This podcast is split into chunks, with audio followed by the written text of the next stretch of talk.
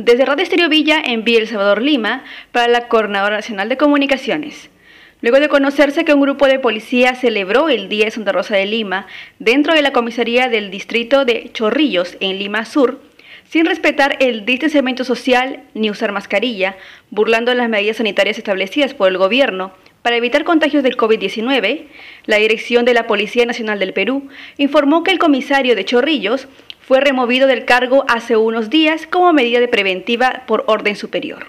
Asimismo, el director general de la Policía Nacional del Perú, el general PNP Eduardo Pérez Rocha, mencionó que deben tener una investigación sumaria y recibir las sanciones de acuerdo al cargo que ejerce.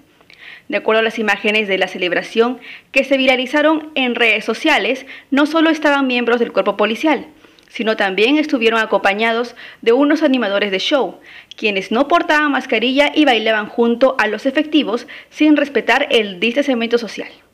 Desde Radio Estéreo Villa en El Salvador Lima, para la Coordinadora Nacional de Comunicaciones, informó Lucero Palacios.